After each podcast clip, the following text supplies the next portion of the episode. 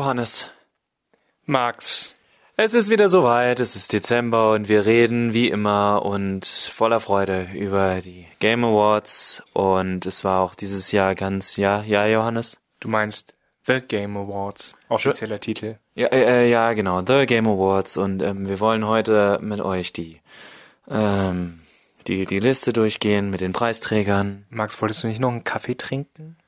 Äh, ja, aber ich meine, das, das Thema hypt mich heute so, dass ähm, ich da glaube ich jetzt auch gar nicht groß was Kaffee oder Koffein brauche, weil es ist spannend, wie jedes Jahr mit den... Nein, Spaß beiseite. Hallo zu Mehrspieler, eurem hoffentlich äh, Games-Podcast der Wahl oder zumindest in der näheren Auswahl.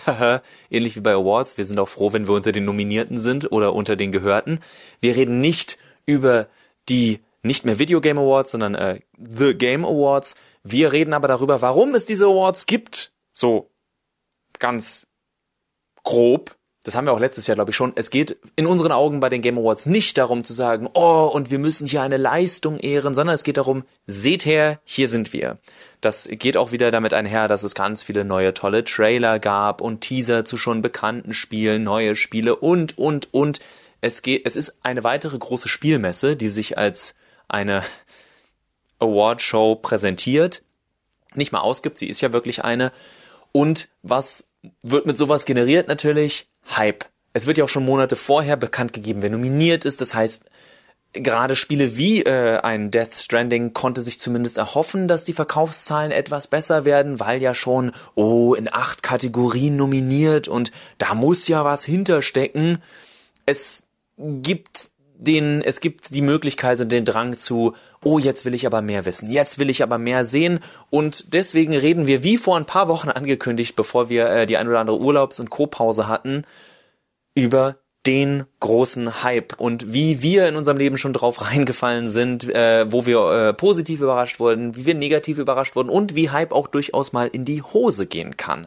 Dazu kann Johannes uns zum Beispiel was sagen. Naja, die Forschung, die wissenschaftliche Forschung ist da ja auf unserer Seite, die bestätigt, Hype geht eigentlich immer in die Hose, denn ähm, das ist das ist quasi so eine Kurve, ja, äh, die Kur die die geht nach oben, oben ist dann immer kurz vor Erscheinen, ja, und alle sind total gespannt, um ein anderes Wort zu nutzen, was passiert, und dann kommt eben die Konfrontation mit der Realität und dann geht diese Kurve nach unten. Und die Frage ist, Geht sie unter den Anfangswert oder gibt es irgendwo ein Plateau, auf dem sie dann bleibt und alle sagen, ja, ist okay, ist nicht so gut wie erwartet, aber es kann halt nie so gut wie erwartet sein und deswegen geht Hype eigentlich immer in die Hose. Ist das auch bei jetzt den Game The Game Awards so gewesen? Äh, ich glaube, die größte Überraschung war die Ankündigung von Microsoft einer neuen Konsole, der Xbox Series X. Ich weiß auch nicht mehr. Ich weiß nicht, woher Microsoft diese Namen nimmt. Ich weiß nicht, ob die alle einfach verzweifelt waren, als sie sich für solche Namen entschieden haben. Äh, für mich hat's immer sowas von, ja, komm, lass gut sein. Es, ich habe jetzt auch keinen Bock mehr darüber nachzudenken. Bei Xbox 360 war irgendwie noch so ein, okay, es ist zumindest eine Zahl, mit der wir irgendwas, es hat ja auch nichts ausgesagt. So ein Name muss ja auch nichts aussagen. Ich meine, PlayStation hat seit jeher einfach gesagt, weißt du was, die nächsthöhere Zahl ist mir egal. Gut, ich denke, Microsoft hat damals nach 360 gedacht, okay, das wird jetzt ein bisschen lächerlich, wenn wir 720, 1080 und aber dann kamen halt so Sachen wie One und One klingt halt wie, wenn man bei PlayStation wieder schaut, das klingt ja so, als wäre es die erste Konsole. Aber wir hatten ja auch Sachen, um nicht nur auf Microsoft rumzureiten, bei Nintendo, die den New Nintendo 3DS rausgebracht haben. Mit Titeln wie The New Super Mario Bros. 3D und dergleichen. Also Titel, die so austauschbar sind, dass arme Menschen ganz genau gucken müssen, habe ich jetzt das richtige Spiel bestellt oder nicht? Schande, das gibt Krieg unter Weihnachtsbaum. Also ich, ich, ich weiß es nicht. Es, und das ist auch, also wir werden über diese Konsole heute nicht viel sagen können. Äh, die Leute streiten sich über das Design. Ist das jetzt klug, dass das aussieht wie ein PC-Tower? Ist das jetzt doof, dass es so aussieht, weil es ja gar nicht in die meisten aktuellen typischen TV-Schränkchen passt. Aber wenn das unser Hauptproblem in so einem Fall ist, würde ich sagen, wir lassen es einfach ruhen, bis es raus ist und wir tatsächlich wissen, was diese Konsole jetzt anders macht, außer bessere Auflösung und kürzere Ladezeiten. Tatsächlich teilgenommen am Hype wurde dann quasi mit dem Trailer zu Final Fantasy VII Remake, der sich auf Cloud Strife konzentriert. Und da hast du ganz bestimmte Gefühle, Max. Ja, es ist mir, ich stand vielleicht vorher einfach nur auf dem Schlauch, weil ich ja nur Final Fantasy VII Fan in Anführungszeichen war. Und dieser Trailer ist so wunderbar käsig 90er Jahre Actionfilm, das war mir endlich der Groschen gefallen ist. Auch weil dieser Grafik, äh, es ist nicht mehr diese klobige Grafik wie früher, sondern es sind ja tatsächlich jetzt lebensähnliche äh, Menschen, die ich da sehe und die ganzen Bewegungen, die Sätze, die sie sagen, die Gesten, die Mimik, hat alles von Flucht aus LA und und Co. Jetzt jetzt sehe ich das. Ich hätte das eigentlich schon seit 20 Jahren sehen müssen, dass dieses 1997 entstandene Spiel natürlich sich auch bei großen Filmen und Marken der 90er und auch der 80er Jahre bedient hat, was es angeht. Also der erste Teil des Spiels in Midgar ist ja wie ein großer Actionfilm, eben Flucht aus, äh, Flucht aus LA, die, das Stürmen des Shinra-Hauptquartiers, äh, könnte man ein bisschen aufbauen, kam mir dann wie stirb langsam. Ich wäre sofort an Bord. Es ist so, es hat mich zurückversetzt in eine Zeit und da sind wir bei einem wichtigen Punkt für mich eben von äh, Hype. Wenn heutzutage etwas gehypt wird, dann hat es oftmals schon irgendeine Vorhistorie. Sei das der Game Designer, so wie Hideo Kojima bei Death Stranding. Okay, niemand weiß, was ist Death Stranding, aber oh, es ist ein Kojima-San-Game. Und hier ist es eben eine, ein 20 Jahre altes Spiel, über 20 Jahre alt, das natürlich, oh, ich weiß noch, damals, als ich das gezockt habe und wenn ich mich frühs an die Playstation geschlichen habe oder abends länger gespielt habe, meine Eltern mich sogar haben spielen lassen, mir noch Essen zum Fernseher gebracht haben. Also lauter positive, alter, herzerwärmende Gefühle und sowas hilft natürlich bei Hype. Also das hilft ja auch bei, wir haben oft über Franchising gesprochen. Overwatch 2 wird angekündigt. Natürlich verbinden die Leute automatisch all die positiven, gut, die Hater dann natürlich das Negative, aber ich rede jetzt mal vom Positiven. Da verbinde ich natürlich all die tollen Momente, die ich schon hatte, als ich mich damals auf Overwatch 1 gefreut habe und auf die Spielstunden, die ich reingesteckt habe und, und, und. Und da schaltet sich das Gehirn nun mal auch gerne ab, wenn man nicht gebrandmarkt ist von vielen Enttäuschungen.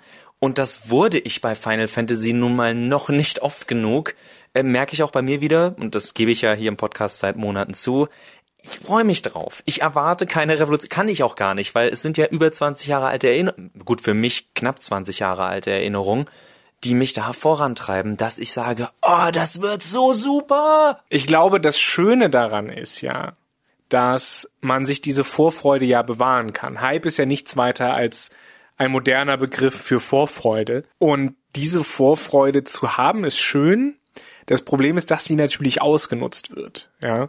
Ähm, und so ein äh, Trailer für Final Fantasy VII Remake ist natürlich auch eine Möglichkeit, den, den Hype weiter am Laufen zu halten. Und das ist eigentlich das, das Wichtige, das Bestimmte bei äh, diesem Hype, dass der Zug rollt und äh, da trägt Final Fantasy VII, da trägt dieser Trailer beispielsweise für dich dazu bei und das ist ja auch okay. Wir werden ja am 3. März, werden wir dann ja sehen, wo, wo diese Kurve dann runtergeht oder hochgeht.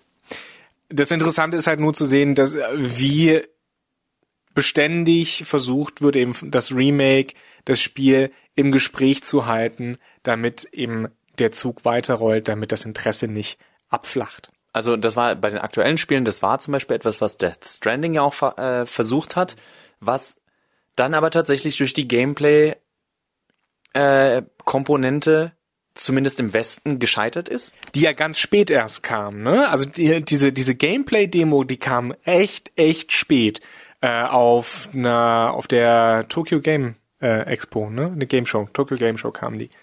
Genau, 45 äh, Minuten und gerade auf westlichen Seiten war es, wir haben keine Ahnung, was wir da gerade gesehen haben. Das Spiel hat sich in Japan gut verkauft, also war da Spitze der Charts, aber das heißt in Japan halt auch irgendwie 120.000 verkaufte Einheiten.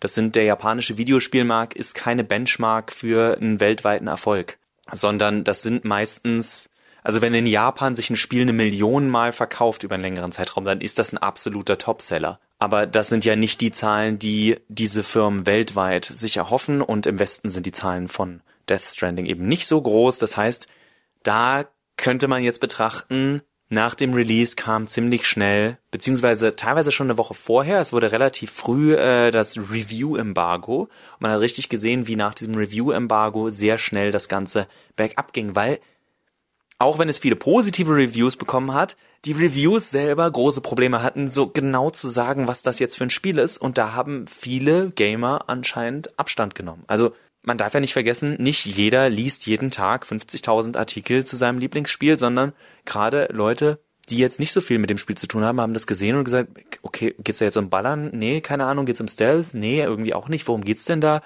Ich weiß nicht, was das ist, also kaufe ich's auch nicht. Ja, und das ist, wie gesagt, das beschreibt diese Kurve, das beschreibt diese Kurve sehr gut exemplarisch bei Death Stranding. Jetzt sagen halt alle, okay, Death Stranding hat stattgefunden und wir können weitergehen. Ein weiteres Spiel, bei dem das ja, wo es auf jeden Fall auf so einen, einen Konfrontationskurs Erwartung und Ergebnis äh, sein wird, ist das angekündigte Half-Life Alex. Das natürlich die Leute hören, oh, Half-Life. Aber dann hören sie, oh, VR. Und dann sehen sie ein bisschen Gameplay und denken, okay, das sieht gar nicht so schlecht aus. Aber ich bezweifle, dass diese Furcht vor dem, aber was, wenn es nur ein weiteres VR-Game ist, äh, auch wenn es dieses Jahr durchaus ein paar sehr, äh, also vielversprechende, es gab keine sehr guten Titel, finde ich, von denen, die ich gesehen habe, aber es gab vielversprechende Titel, dass zumindest mehr Spielspaß drinsteckt, als bisher da war. Und es wird wieder darauf hinauslaufen. Also dieses, genau wie bei Final Fantasy VII und allem anderen, es wird immer auf dieses, die Vorfreude, die Vorfreude. Aber ich denke, es geht vielmehr darum, äh, was es mir im Nachgang noch gibt, wie oft ich dann auch immer mal wieder darüber nachdenke und manchmal auch gar nicht darüber aktiv nachdenke, wie viel Spaß ich weiterhin damit habe. Und das ist was, wo ich mir wünsche, dass ich als Spieler mich viel öfter darauf besinnen würde, was ich auch erwarte, wie so ein Spiel mich begleiten kann, statt nur zu sagen, oh, das wird so geil, oh, das wird so geil, oh, das wird so geil. Der gute Alte, also bei mir ist das inzwischen früher war ich jemand Cinematic Trailers, super cool. Wenn ich das heute sehe, krieg ich's kotzen. Weil ich mir denke, ich habe nichts von dem Spiel gesehen. Ich werde mir doch die Cutscenes nicht nochmal ansehen, dafür gibt's heute YouTube. Das, das, das brauche ich nicht. Was ich will, ist, dass ich eine Idee bekomme, was das für eine Art Spiel wird, wie ich mich damit hinsetzen kann und dass ich sage, geil, jetzt bringe ich wieder ein Paket von A nach B wie bei Death Stranding. Oder äh, nochmal eine Mission, die die ganzen Mobs verprügeln bei Final Fantasy VII, so wie es aussieht, im Vergleich zu früher, wo das alles rundenbasiert war. Und da, das ist die Idee, mit der ich mich noch selbst hype und in den guten Fällen dann auch die Spiele genau diese, dass ich bei mir die richtige Erwartung, den richtigen Hype versuche zu wecken und nicht darauf reinzufallen oder mich davon zu sehr leiten zu lassen, was natürlich das Ziel der Marketingabteilung der jeweiligen Spiele ist. Ich glaube, ich wurde in, wenn ich mich so an meine Spielegeschichte auch zurückerinnere, ich wurde bei zwei Titeln gebrandmarkt, so ein bisschen. Das heißt gebrandmarkt oder verbrannt. Ähm, ich habe mich oder einfach, sagen wir es ein bisschen freundlicher, enttäuscht. Enttäuscht ist da definitiv das richtige Wort. Ich habe mich sehr gefreut auf, ich weiß nicht, welches zuerst kam. Ich glaube, Age of Empires 2 kam zuerst. Und ich habe mich als Kind, da war ich noch ein Kind, sehr drauf gefreut, weil ich Age of Empires 1 toll und interessant fand, aber weil man, weil man da halt Steinzeit bauen konnte, bla, ja, und mit Römern und so, war geil. Und dann Age of Empires 2, ja, äh, viel besser und jetzt mit Rittern und, und so weiter, auch geil. Nur habe ich dann irgendwie festgestellt, auch beim Spielen der Kampagne, tatsächlich sind diese Formen von Echtzeitstrategiespielen gar nicht, gar nichts, woran ich wirklich Spaß habe. Ich kann das gar nicht so wirklich gut, ja, weil ich möchte lieber was aufbauen und so ein bisschen Ruhe haben und dann von mir aus ein bisschen kämpfen, aber nicht diese, nicht diese krasse Wirtschaft so schnell aufbauen, wie es nötig ist. Da habe ich dann das erste Mal gemerkt, okay, es ist eigentlich nicht so wirklich meins. Es ist, also auch, ich habe das auch sehr gerne gespielt. Age of Empires 2 war eines der ersten Spiele, die ich ausgiebig gespielt habe. Und es ist das Spiel, das mir Echtzeitstrategie, die ich sehr mag, die ich ja später in äh, Warcraft 3 auch ausgiebig gespielt habe, warum ich kompetitiv nie gut war, weil ich kein, ich hatte keine Freude daran, die Rush-Strategien zu, äh, zu optimieren. Denn in fast jedem dieser Spiele gewinnst du, wenn du auf dem richtigen Weg schnellstmöglich dich auf ein gewisses Level, aber nicht aufs höchste Level, sondern da, wo du mit der und der Klasse oder Nation, Nationalität, äh, Rasse, was auch immer, je nach Spiel, äh, wählst, dass du den meisten Schaden zum frühestmöglichen Zeitpunkt anrichten kannst und damit in der Regel alles einreißt, was dein Gegner hat.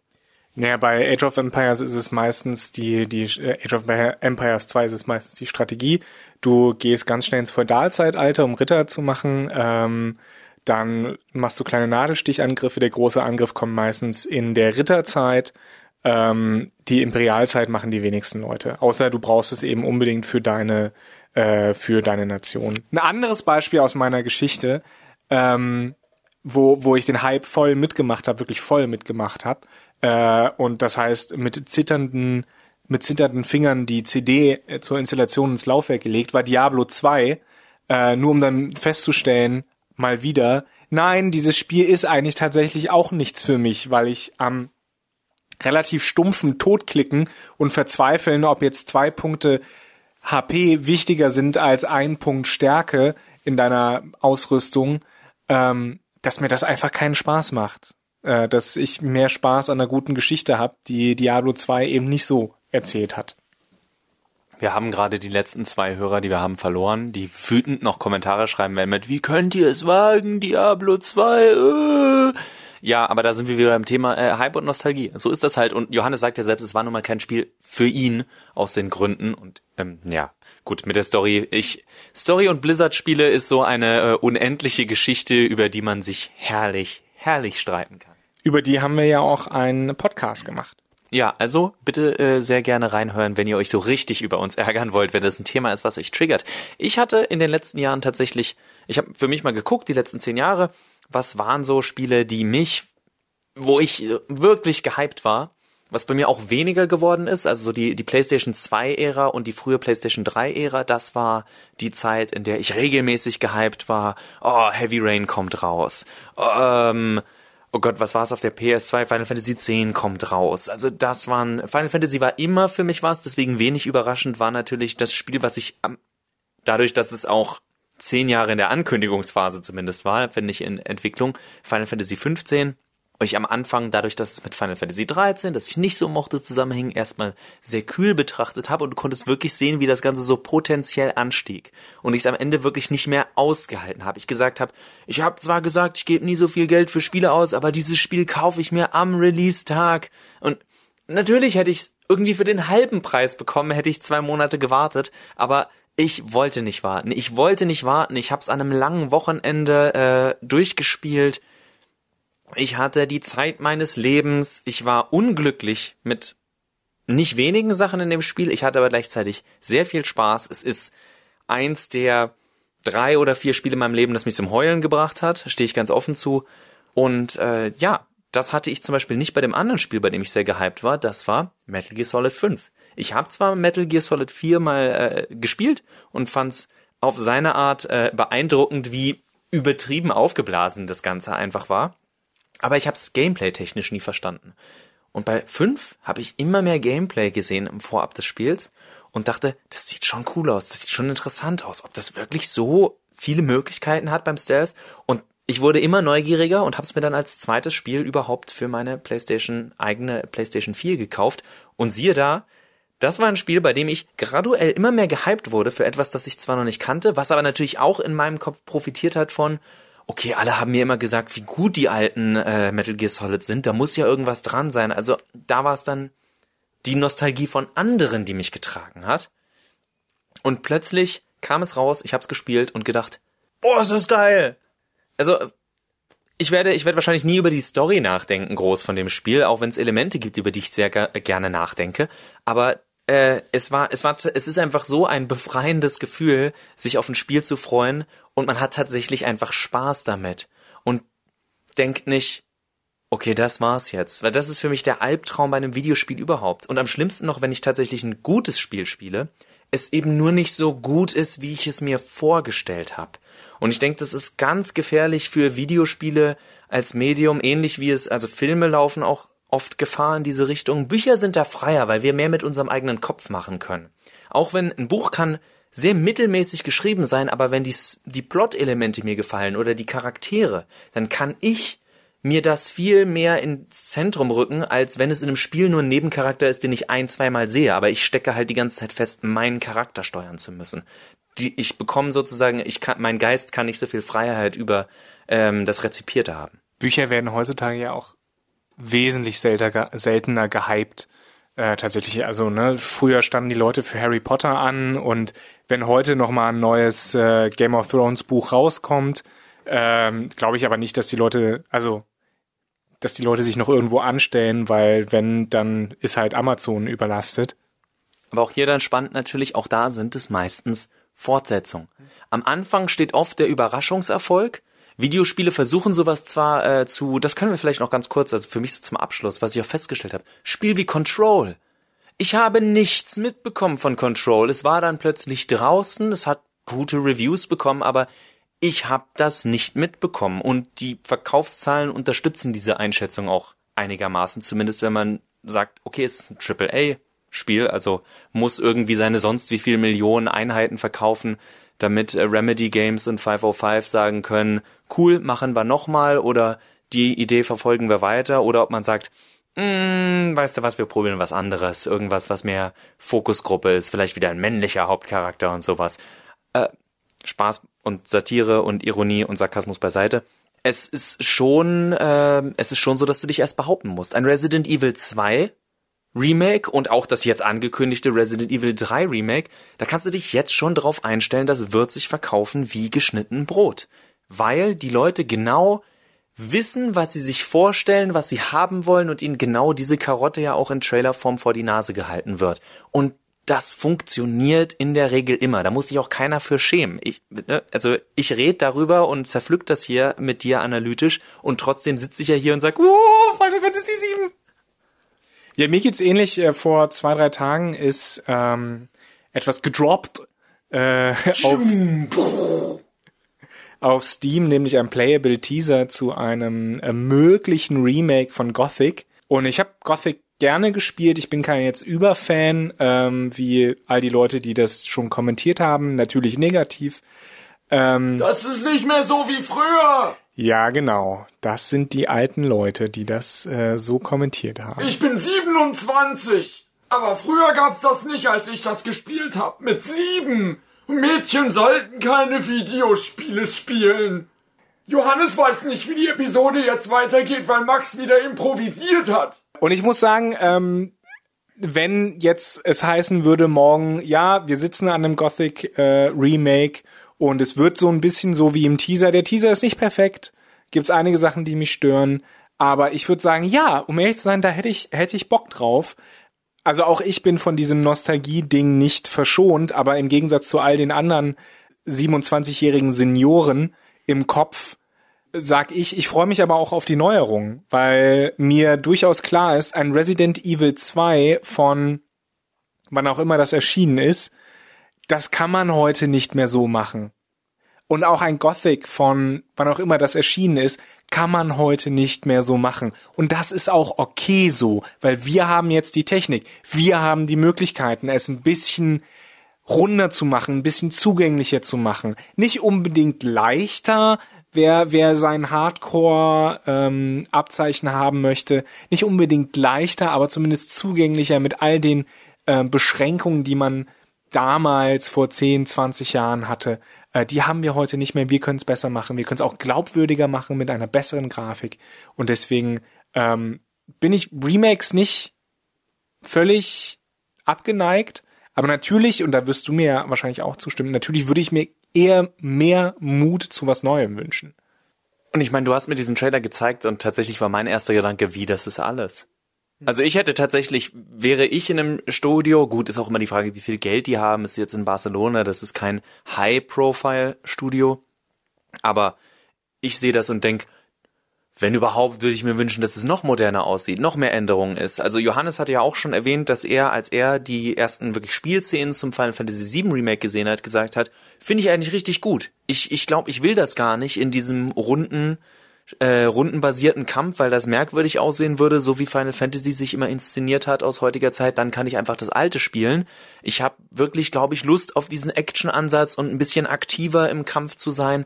Und äh, ich sehe das dann zum Beispiel bei Gothic tatsächlich so. Mich würde es total ansprechen, wenn sie sagen, wisst ihr was, wir wollen das Ganze modernisieren, wir wollen das anders machen.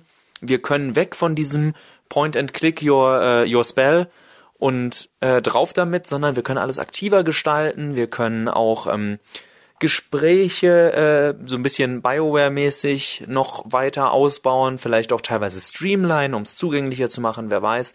Aber äh, ich fand es jetzt Johannes hat mir das auch erzählt, wenn dann so Kommentare kommen wie, da ist es mir zu viel Farbe oder der Charakter sieht nicht so aus, wie ich mir aussuche. Und das, das erinnert mich dann wieder an den Sonic-Trailer, wo ich mir denke, okay, ihr sucht euch halt auch echt das Oberflächlichste aus und bleibt da anscheinend auch kleben. Weil, also, um das nochmal kurz aufzufassen mit dem Sonic-Trailer, als es dann dieses Redesign dieses Jahr gab und plötzlich ganz viele geschrieben haben, oh, den ersten Trailer fand ich scheiße, der zweite Trailer, äh, total geil. Und ich mir denke, das sind die gleichen Jokes. Das heißt also, dass entweder ihr überhaupt nicht aufpasst und euch nicht auffällt, dass äh, die Witze und alles richtig mies sind in euren Augen, aber euch nur wichtig war, wie der eine Charakter aussieht, oder dass es ihr es eigentlich schon letztes Jahr gut fandet und das Einzige, was euch gestört hat, ich guck das mir nicht so gern an. Ich fänd, ich möchte, dass das in meinen Augen ästhetisch schöner ist. Ist natürlich eine Sache, wo sich viele Leute dran gestritten haben. Mir ist es zwar relativ egal, aber ich finde das zweite Design auch um Längen besser. Aber genau dieser Blick, das war jetzt ein winziges kleines Video oder ein kleiner Einblick dieser Playable Teaser. Und die Leute zerreißen sich gleich, als hätten sie das komplette Spiel gesehen und als wüssten sie schon genau, wo es hingeht und was das jetzt bedeutet, ohne irgendeinen Einblick, tieferen Einblick darin zu haben, was dieses Spiel dann am Ende kann und was es will. Ich finde, wir sollten aufhören, Max, weil ich merke, wie ich immer depressiver werde, als ich noch jung war, gab's gar keine Depressionen. Und äh, abgesehen davon sind wir, glaube ich, zeitlich auch äh, gut dabei. Schon gut dabei. Auf jeden Fall, ähm, ja, war das so unser Thema äh, oder unsere kleine Folge, äh, in dem wir nochmal auf den Hype zurückgeguckt haben. Wir haben auch ein paar andere Folgen zum Thema Hype. Das könnt ihr euch gerne auch anhören, wenn ihr wollt eine Folge oder eine Mini-Folge zu produzieren. Deswegen an dieser Stelle sage ich mal auf Wiederhören spätestens 2020. Genau, äh, also hoffen wir, dass wir es im Laufe des kompletten nächsten Jahres schaffen, uns irgendwie zu melden. Nee, äh, vielleicht schaffen wir es noch, die Tage ein, zwei Sachen zusammen aufzunehmen, die wir dann so vielleicht peu à peu zwischen den Jahren äh, einstreuen können. Ansonsten auch von mir schon mal äh, eine zumindest geruhsame Vorbereitung auf die Feiertage. Das ist emotional alles. Diese Tage ziehen ja leider immer so ein paar emotionale Dramen nach sich und bringen sie mit sich. Ich zwinge Johannes jetzt quasi den, den, den quasi Arbeitstitel dieser Folge auf und ich würde sagen, wir nennen es Nostalgie, Stolz und Hype, Vorurteil.